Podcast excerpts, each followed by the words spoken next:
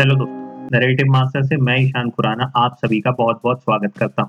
अगर आप पहली बार इस चैनल में ट्यून इन कर रहे हैं तो बता दूं, नरेटिव मास्टर है आपका one stop destination for all things past, present and future.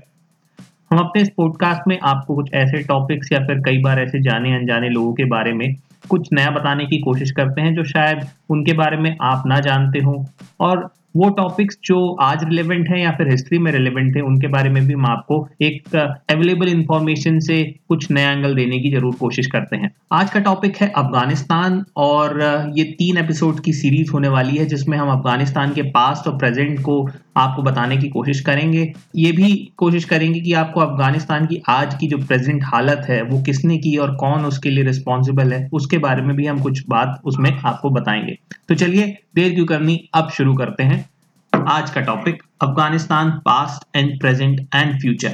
जब हम अफगानिस्तान के बारे में बात करते हैं तो तालिबान का आपके दिमाग में कहीं ना कहीं ये लिंक जरूर आता होगा कि आज की तालिबान सिचुएशन है उसके बारे में भी हम आपको थोड़ा बहुत ब्रीफ देंगे, और साथ ही साथ वो एक ऐसा ग्रुप है जो वहाँ उस देश में ऐसा जम के बैठ गया है जिसको वहाँ की government, even United States of America भी बहुत बार कोशिश कर चुकी है कि उसको वहाँ से निकाला जाए या फिर उनके साथ कुछ ना कुछ समझौता किया जाए, मगर वो किसी भी तरीके से वो मान नहीं रहे हैं। वो अपने ही तरीके की लीडरशिप चाहते हैं, तो उनके बारे में भी हम आपको आगे आने वाले एपिसोड्स में आपको बताएंगे। तो चलिए, जैसे कि अमेरिका ने अफगानिस्तान के खिलाफ युद्ध के लिए तैयार होना शुरू किया, कुछ एकेडमिक्स जो पढ़ाते थे लोग और पत्रकारों ने तर्क दिया कि ओसामा बिन लादेन के अलकायदा ग्रुप और अफगानिस्तान की तालिबान सरकार वास्तव में अमेरिकन नीति चलाने के लिए बनाई गई थी।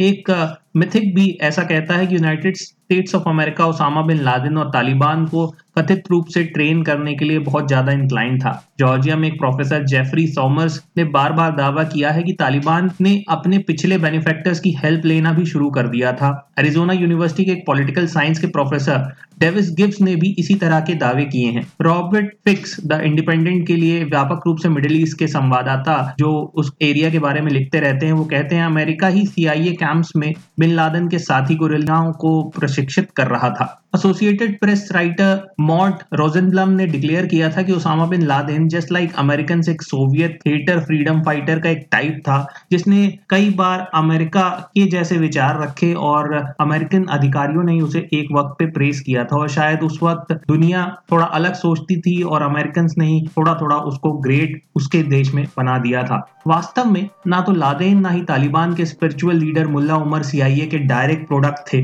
ये वर्डिंग्स मेरी जरूर याद रखिएगा, डायरेक्ट प्रोडक्ट्स। अफगानिस्तान के सिविल वॉर से जुड़ी दुनिया की सबसे विनाशकारी आतंकी नेटवर्क के लिए सुरक्षित पनाहगाह के रूप में जो देश परिवर्तित हुआ, उसकी कहानी बहुत ज्यादा कॉम्प्लेक्स है, जो कि अब अफगानिस्तान के सोवियत आक्रमण से पहले के दशकों में शुरू होती है। तो अब हम और डीप में जाएंगे कि जब सोवियत यूनियन ने अफगानिस्तान के ऊपर वॉर कर दी थी, तब उसके पहले से भी सिचुएशन काफी ज्यादा वहां पे खराब थी।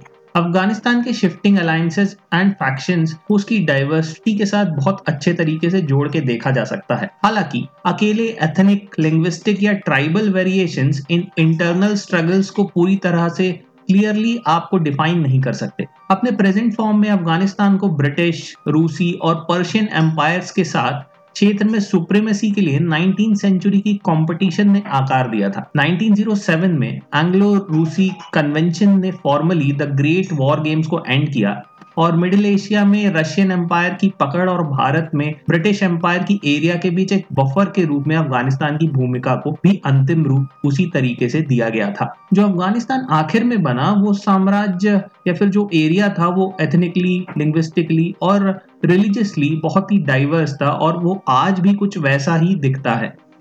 आज पुश्तून कम्युनिटी देश के भीतर सबसे बड़ा एथनिक ग्रुप है, लेकिन वह आज केवल 38% आबादी को रिप्रेजेंट करते हैं। पाकिस्तान के नॉर्थ वेस्ट फ्रंटियर में भी सीमा के पार पुश्तों कम्युनिटी की बराबर संख्या रहती है। उनके अलावा एथनिक ताजुक्स कम्युनिटी की 1/4 आबादी भी है। हज़ार कम्युनिटी जो आमतौर पर देश के सेंटर के हिस्से में रहती है, उनका 19% हिस्सा बनता है। अन्य समूह जैसे आइमक्स, तुर्कमेन, बलूच और उज्बेक और अन्य बाकी भी इसी पॉपुलेशन के एक हिस्से हैं। लिंग्विस्टिक डिवीजन्स पैरेलल में और कई मामलों में एथनिक डिवीजन्स को ओवरलैप करते हुए दिखाई देते हैं। मतलब कि इसका कहने का सीधा सीधा तात्पर्य है कि जो बोली है वो जो उनकी एथनिसिटी है उसको कई बार ओवरलैप कर जाती है, जो कई बार जो बोलते हैं उनका ज़्यादा प्रभाव पड़ता है। जैसी जैसी आबादी बोलती है उतने ही तरीके की उनको पास के लोग लाइकनेस उनकी बढ़ती जाती है। जैसे कि एक दारी लैंग्वेज है फारसी की अफगान बोली जो आधी से भी ज़्यादा आबादी बोलती और समझती है। पुश्तून की पुश्तून भाषा के अलावा लगभग 10% आबादी उज्बेक्स या तुर्कमेन जैसी तुर्की भाषाएं बोलती है। कई दर्जन से अधिक क्षेत्रीय भाषाएं भी यहाँ पे बोली और समझी जाती हैं। ट्राइबल डिवीजन्स अफगान वॉर्टक्स को आगे बढ़ाते हैं और इस कन्फ्यूजन को और ज़्यादा इंटेंस करते जाते हैं। पुश्तन कम्युनिटी को दुरानी, गिलजानी, वजारी, ताजुक, अफरीदी, मोहम्मद, यूसुफाई, छिनवारी और कई छोटी ट्राइब्स में भी डिवाइड किया जाता है। बदले में इनमें से प्रत्येक सब ट्राइब को और सब ट्राइब्स में डिवाइड किया जाता है। उदाहरण के लिए दुरानी को 7 सब ट्राइब्स या सब ग्रुप्स में बांटा गया है। पोलजाई, बराकजाई, अलीजाई, नूरजाई, इशाकजाई, अचजाई और अलीकोजाई। ये बदले में कई और क्लैंस में भी डिवाइड हो जाते हैं। 1933 से 1973 के बीच अफगानिस्तान के शासक जहीर शाह दुरानी ट्राइब के बकजई मोहम्मद दिजाई कबीले में से थे। इस तरह के ट्राइब सूक्ष्म और ट्राइबल डिवीजन पहले ही इंटेंस कंपटीशन और डिवीजन में बहुत बड़ा योगदान देते रहे हैं। रिलीजियस डाइवर्सिटी इंटरनल अफगान राजनीति और पड़ोसियों के साथ उनके संबंधों को और टिपिकल बनाती है। 20वीं शताब्दी के मध्य में कभी हिंदू, सिख और यहूदी लोग भी यहाँ रहा करते थे। जो आज अफगानिस्तान है वो मुस्लिम डोमिनेटेड देश है। विशाल बहुमत 84% सुन्नी मुसलमान है। हालांकि 1000 कम्युनिटी शिया है और इनके साथ ईरान के साथ साठगांठ काफी अच्छे बनते हुए दिखाई देते हैं। अफगानिस्तान के पूर्वोत्तर बख्शा क्षेत्र में कई इस्लामी शिया भी रहते हैं। कई देश डाइवर्सिटी पर पनपे, जैसे कि भारत। हालांकि अफगानिस्तान और सिविल वॉर दोनों के रेफरेंस में अगर इन्हें देखा जाए तो ये तथ्य उनकी मेन आइडेंटिटी जो एफिशिएंट अफगान ग्रुप्स में को लिंग्विस्टिक और को एथनिक और को रिलीजियस राष्ट्र में डिवीजन को एक बहुत तरीके से एक कैटलिस्ट बना देती है। जब ये सारी चीजें एक साथ आप देखते हैं तो वो इन सब चीजों में एक दूसरे को डिवाइड पाते हैं। साथ ही साथ एक मेन डायरेक्टिव जो कि सोवियत इन्वेजन और फ्रीडम के बाद के स्ट्रगल के दोनों के टाइमलाइंस के दौरान कोलिशन बिल्डिंग का भी काम करता रहा है। मतलब एक दूसरे को साथ लाने का, जो कि लैंग्वेज से लोग साथ आते रहे और जो जिस तरीके से वो लोग रिलीजियसली और क्लैंस में डिवाइड होते रहे, ये दोनों तरह का बहुत ही कॉम्प्लेक्स मिश्रण है। उदाहरण के लिए कांधार में पुश्तों ने पारंपरिक रूप से पाकिस्तान में अपने हमवतन की ओर पूर्व की ओर देखा, जबकि हेरात के फारसी बोलने वाले ईरान में पश्चिम की ओर देखते रहे। मतलब एक दूसरे की जो भी लैंग्वेजेस थी पड़ोस के देशों में, उन लोगों को अपना मानते रहे हैं। मजार शरीफ में उज्बेकिस्तान के सहभाषियों को अपना हमवतन मानते रहे हैं। विभिन्न अफगान कॉन्स्टिट्यूएंसी ने समर्थन के लिए अफगानिस्तान की बाउंड्रीज पर अपने संरक्षण की ओर देखा। उन्होंने अफगानिस्तान के पड़ोसियों के लिए इंटरनल अफगान मामलों में खुद को शामिल करने के लिए एक मोटिवेशन भी बनाया। द्वेष केवल अफगानिस्तान में बाहरी हस्तक्षेप पर नहीं लगाया जा सकता। हालांकि अफगान सरकार एक लंबे समय से अक्सर आसपास के देशों और विशेष रूप से पाकिस्तान में एथनिक माइनॉरिटीज के साथ इंटरफेरेंस करती रही है, जो शायद इतिहास भूल नहीं पा रहा है। जहीर शाह ने अपने पिता नादिर शाह की हत्या के बाद 1933 में अफगानिस्तान की गद्दी संभाली। अब यहाँ से मैं आपको अफगानिस्तान की जो गवर्नमेंट की हिस्ट्री रही है उसके ऊपर थोड़ा सा लाइट डालने की कोशिश कर रहा हूँ। जहीर शाह ने अपने पिता को 1933 में हटा दिया। जहीर शाह हालांकि एक मजबूत नेता नहीं था।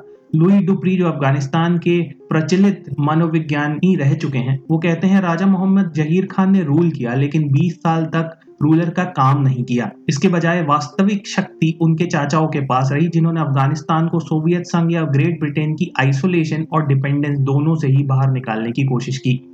इस समय के दौरान अफगानिस्तान और अमेरिका ने पहली बार राजदूतों का आदान प्रदान भी किया था।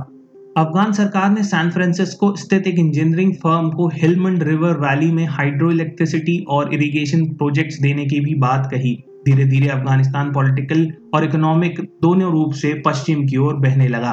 1953 में जहीर शाह के चचेरे भाई 43 वर्षीय मोहम्मद दाऊद खान प्रधानमंत्री बन जाते हैं। दाऊद ने विशाल हिलमंड योजना में सुधार करने की कोशिश की और सुधारों की गति को भी बहुत तेजी से आगे बढ़ाया, लेकिन वह अफगान समाज में लिबरलाइजेशन को अपोज करते रहते हैं। अफगानिस्तान की सिचुएशन को जस का तस रखने की मांग करते हुए दाऊद ने सोवियत यूनियन के साथ क्लोजर रिलेशन की भी मांग की, लेकिन कोल्ड वॉर में स्टेटस मेंटेन करना काफ़ी मुश्किल था। सोवियत यूनियन और अमेरिका दोनों ने इकोनॉमिकल और टेक्निकल हेल्प के साथ तेजी से अफगानिस्तान को अपनी तरफ खींचने की कोशिश की। दाऊद की सरकार ने हथियार खरीदने की मांग की और 1953 से 1955 के बीच कई बार अमेरिकियों से संपर्क किया। हालांकि वॉशिंगटन समझौते पर आने पर असमर्थ था। वो चाहता था कि कोई एंटी कम्युनिस्ट बगदाद ट्रीटी में एक पार्टी बन जाए या तो कम से कम सेल की एक म्यूचुअल सिक्योरिटी पैक्ट पे साइन कर लें।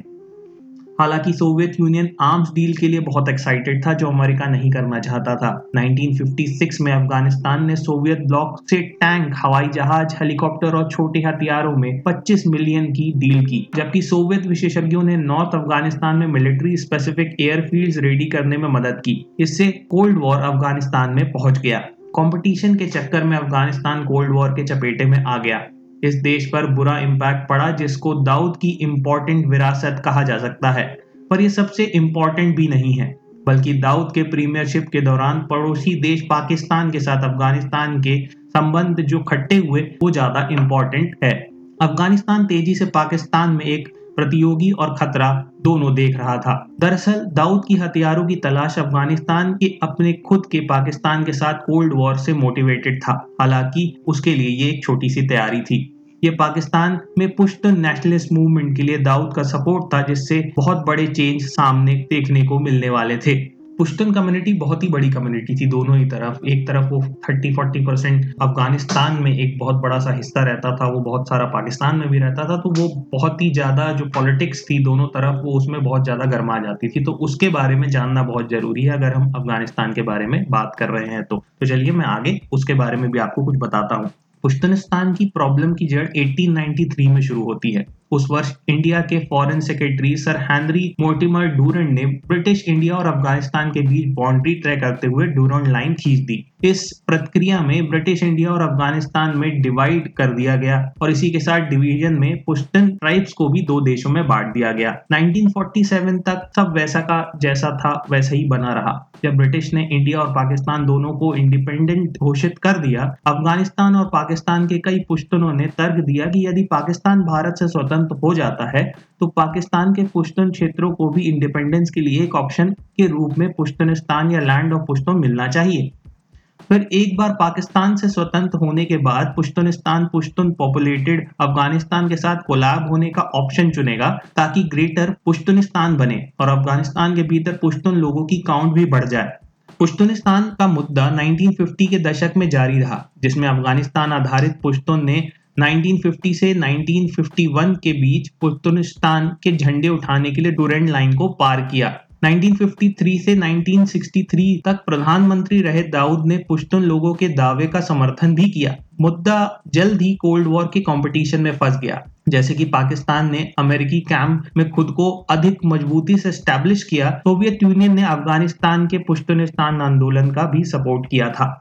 1955 में पाकिस्तान ने वेस्ट पाकिस्तान के सभी प्रोविंसेस को एक नई इकाई में मर्ज करने के लिए एक एडमिनिस्ट्रेटिव स्ट्रक्चर में चेंज या फिर अलाइनमेंट की जरूरत महसूस की। इससे कम से कम ये हुआ कि पाकिस्तान पावर को प्रॉपर डेसिमेट करना चाहता था वेस्ट और ईस्ट पाकिस्तान में। हालांकि आगे चलकर 1971 में वो बांग्लादेश बन जाता है। दाऊद ने इस कदम को वेस्टर्न प्रोविंसेस के पुश्तून कम्युनिटी को कमजोर होते हुए और हाशिए पर लाने की कोशिश की तरह देखा।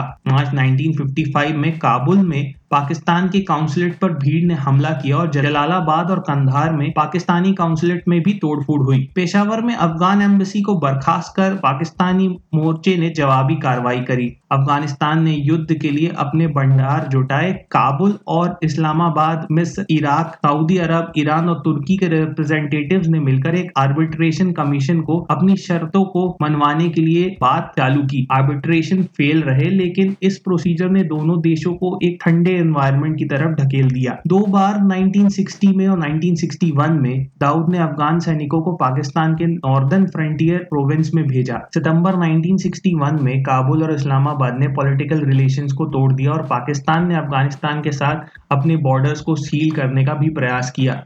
जब पाकिस्तान ने बॉर्डर क्लोज किया तो सोवियत यूनियन अफगानिस्तान के एग्रीकल्चर एक्सपोर्ट के लिए आउटलेट बनने के लिए तैयार हो गया और उन्होंने एक्सपोर्ट होने वाले माल को सोवियत यूनियन ने काबुल एयरबेस से बाहर पहुंचाया। अक्टूबर और नवंबर 1961 के बीच 13 सोवियत विमान रोजाना काबुल रवाना होते थे जो 100 टन से अधिक अफगान अंगूर को ट्रांसपोर्ट किया करते थे। नई रिपब्लिक ने टिप्पणी की, सोवियत सरकार अपने लाभ उठाने का कोई अवसर छोड़ने का इरादा नहीं रखती है और अफगानिस्तान के साथ अपने टाइज और स्ट्रॉन्ग करना चाहती है। वास्तव में न केवल सोवियत यूनियन अफगान फसल बचाने में कामयाब हुई, उन्होंने पाकिस्तानी ब्लॉकेट को भी नाकाम कर दिया, साथ ही साथ यूएस एड प्रोग्राम को अफगानिस्तान में समाप्त भी कर दिया। इस बीच पाकिस्तान ने मॉस्को, नई दिल्ली, काबुल गठबंधन के स्पष्ट विकास पर बढ़ते संदेह के साथ देखा। अगले 2 वर्षों के लिए अफगानिस्तान और पाकिस्तान ने हेटफुल रेडियो और प्रेस प्रोपेगेंडा फॉलो किया, जिससे वो एक दूसरे पे अलग अलग इल्जाम लगाते रहे। क्योंकि अफगान सपोर्टेड इंसर्जेंट्स ने पाकिस्तानी यूनिट्स के साथ नॉर्थ फ्रंटियर प्रोविंस में फाइट करना शुरू कर दिया था। 9 मार्च 1963 को दाऊद ने अपना पद छोड़ दिया। 2 महीने बाद ईरान, पाकिस्तान और अफगानिस्तान के शाह की आर्बिट्रेशन से पॉलिटिकल रिलेशन को फिर से रीस्टैब्लिश किया गया। फिर भी पुश्तून मुद्दा गायब नहीं हुआ। 1964 में जहीर शाह ने लोया जिरगा, जिसको ट्राइबल लीडर्स और अन्य नोटेबल लीडर्स की एक असेंबली भी बोला जाता है, उसको बुलाया गया, जिसके दौरान कई रिप्रेजेंटेटिव्स ने इस मुद्दे पर बात की। बाद में आने वाले बहुत सारे अफगानी प्रधानमंत्रियों ने भी अफगान पाकिस्तानी संबंधों में अचड़न को बराबर रखते हुए मुद्दे को हर बार थोड़ी थोड़ी आग देते रहे। भले ही पुश्तून नेशनलिस्ट आकांक्षाओं के लिए काबुल का सपोर्ट पाकिस्तान की अखंडता के लिए एक बहुत गंभीर बात नहीं थी, लेकिन पाकिस्तान अफगानिस्तान रिलेशन पर प्रभाव जरूर डालती रही। जैसे कि बार्नेट रूबिन ने अपने 1992 के एक अध्ययन में लिखा है, फ्रेगमेंटेशन ऑफ अफगानिस्तान में उन्होंने एक टिप्पणी करते हुए लिखा है, पाकिस्तान के प्रमुख रूप से पंजाबी रूलर्स, विशेष रूप से सेना के पुश्तूनिस्तान के मुद्दे को लेकर जो नाराजगी और भय देखते हैं, वो अफगानिस्तान में पाकिस्तानी हितों को, परसेप्शन को बहुत ज्यादा इम्पैक्ट करता है। तो अब वहाँ जो और राजनीति किस तरीके से हुई, वहाँ कैसे कैसे रूलर्स बदलते रहे, उनकी भी थोड़ी सी आपको मैं एक झलक बताता हूँ। 1973 में दाऊद ने अपने चचेरे भाई जहीर शाह को उखाड़ फेंका और अफगानिस्तान को एक गणतंत्र घोषित कर दिया, मतलब कि एक उन्होंने रिपब्लिक उसको घोषित कर दिया था। पाकिस्तान अभी भी बांग्लादेश के अलगाव से उभर रहा था और उसे दाऊद के पहले कार्यकाल में उग्र पुश्तून नेशनलिज्म की वापसी की आकांक्षा भी थी। इस बीच सोवियत प्रीमियर लियोनिद ब्रेजनेव ने तीसरी दुनिया की एक्टिविज्म की पॉलिटिक्स को अपनाते हुए सोवियत यूनियन दाऊद के तख्तापलट का फायदा उठाते हुए अपने पावर को अफगानिस्तान में मजबूत करने का प्लान बनाया। 1971 में पाकिस्तान ने खूनी संघर्ष किया और अंततः असफल रहा।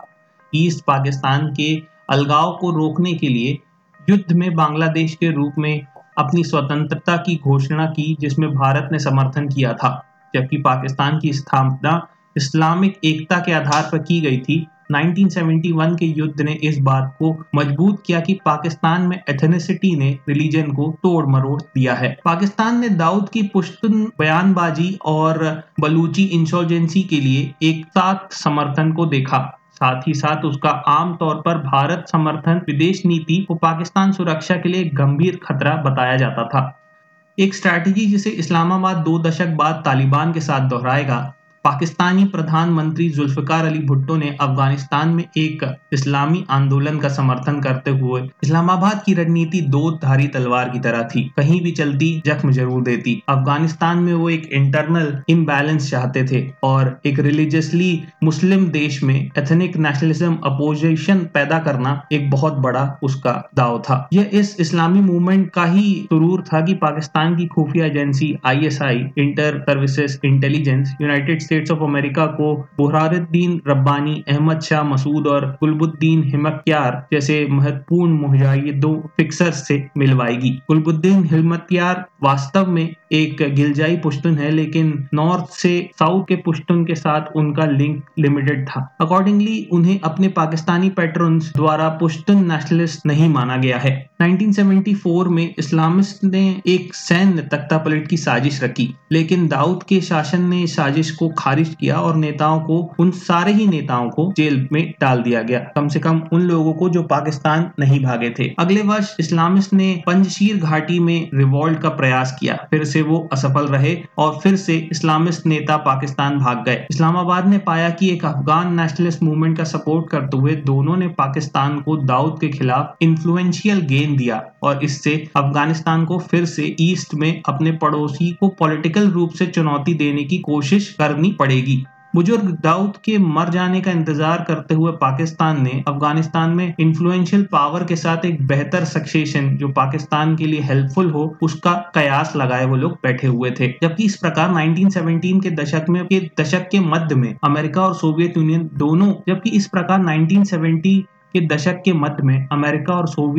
दोनों की सहायता के साथ काबुल गवर्नमेंट ने गवर्नेंस को चलाना जारी रखा। दुरानी दूसरी तरफ पाकिस्तान इंटेलिजेंस सऊदी अरब से फाइनेंशियल हेल्प के साथ अफगानिस्तान में रियल इस्लामिस्ट अपोजिशन को शुरू कर रहा था। तो दोस्तों आज का एपिसोड अब मैं यहीं खत्म करता हूं। अब आपने इस एपिसोड में सुना कि एक्चुअली में पाकिस्तान कितना इन्फ्लुएंसिंग फैक्टर है अफगानिस्तान में जो पॉलिटिक्स चलती रही, तो उसके बारे में आपको थोड़ा सा ग्लिम्स मिला। यूएस कैसे कैसे एंटर हुआ, उसको किसने वहाँ इंट्रोड्यूस कराया, क्या वो लोग करते रहे और सोवियत यूनियन वहाँ पे क्या कर रही थी जब यूएस एंट्री करता है और या फिर जब पाकिस्तान अपनी चालें चल रहा था। तो इस एपिसोड में आपने ये सब सुना। आगे आने वाले 2 एपिसोड में हम सौर क्रांति जो वहाँ पे हुई थी उसके बारे में आपको बताएंगे और ये कैसे और ज़्यादा इंटेंसीफाई वहाँ की पॉलिटिक्स होती जाती है और वहाँ से कैसे तख्ता पलट होता है गवर्नमेंट का, वो हम आगे आपको बताएंगे। तो सुनते रहिए और साथ ही साथ मैं आपको ये बोलूँगा कि प्लीज़ अपना ख्याल रखिए। कोरोना शायद वापस आ रहा है, मुझे इवन यही लग रहा है कि कोरोना शायद वापस आ रहा है। तो उम्मीद करता हूँ कि जो मेरे सुनने वाले हैं वो अपना ख्याल रखेंगे और जब भी आप बाहर जाएं तो प्लीज़ अपने फेसेस कवर रखिए, हैंड ग्लव्स पहनिए और हैंड सैनिटाइज़र का इस्तेमाल ज़रूर कीजिए। और साथ ही साथ ये भी आप लोग को बताऊं कि जब भी मैं आपको नया एपिसोड लेकर आता हूं उसमें साथ में जो एपिसोड का डिस्क्रिप्शन होता है उसके नीचे कुछ Amazon के लिंक्स होते हैं, कुछ गुडीज़ होती हैं, शायद आपको पसंद आए, उन पे जाके क्लिक कीजिए। उनको अगर आप परचेस करते हैं तो चैनल को बहुत बहुत मदद मिलेगी। तो आप लोग का बहुत बहुत धन्यवाद सुनते रहने के लिए। हम पिछले दिनों में बहुत हमें अच्छा लगा जो आपके फीडबैक्स आए, उम्मीद है आप आगे भी फीडबैक्स देते रहेंगे और जैसे जैसे मैं एपिसोड आप लोग को बताता जाता हूँ। अभी आजकल हम लोग बहुत सारे प्लेटफॉर्म्स पे अवेलेबल हैं, स्पॉटिफाई पे हैं, गूगल म्यूज़िक पे भी हैं और साथ ही साथ हब हॉपर पे तो हैं, एप्पल पॉडकास्ट में भी हम अवेलेबल हैं। तो जहाँ पे भी अब आप अपना फेवरेट पॉडकास्ट सुनते हैं वहाँ जो भी आपके फ्रेंड्स हैं जो इस आपके प्लेटफॉर्म पे नहीं है उनको वहाँ पे आप मेरा पॉडकास्ट सजेस्ट कर सकते हैं। तो जरूर वापस आइए। आपको आपसे मुझे फीडबैक जो मिलता है मुझे बड़ी खुशी होती है। अगर आप मुझे फीडबैक देते हैं तो बहुत बहुत धन्यवाद। खुश रहिए, मस्त रहिए, स्वस्थ रहिए। Bye bye, take care.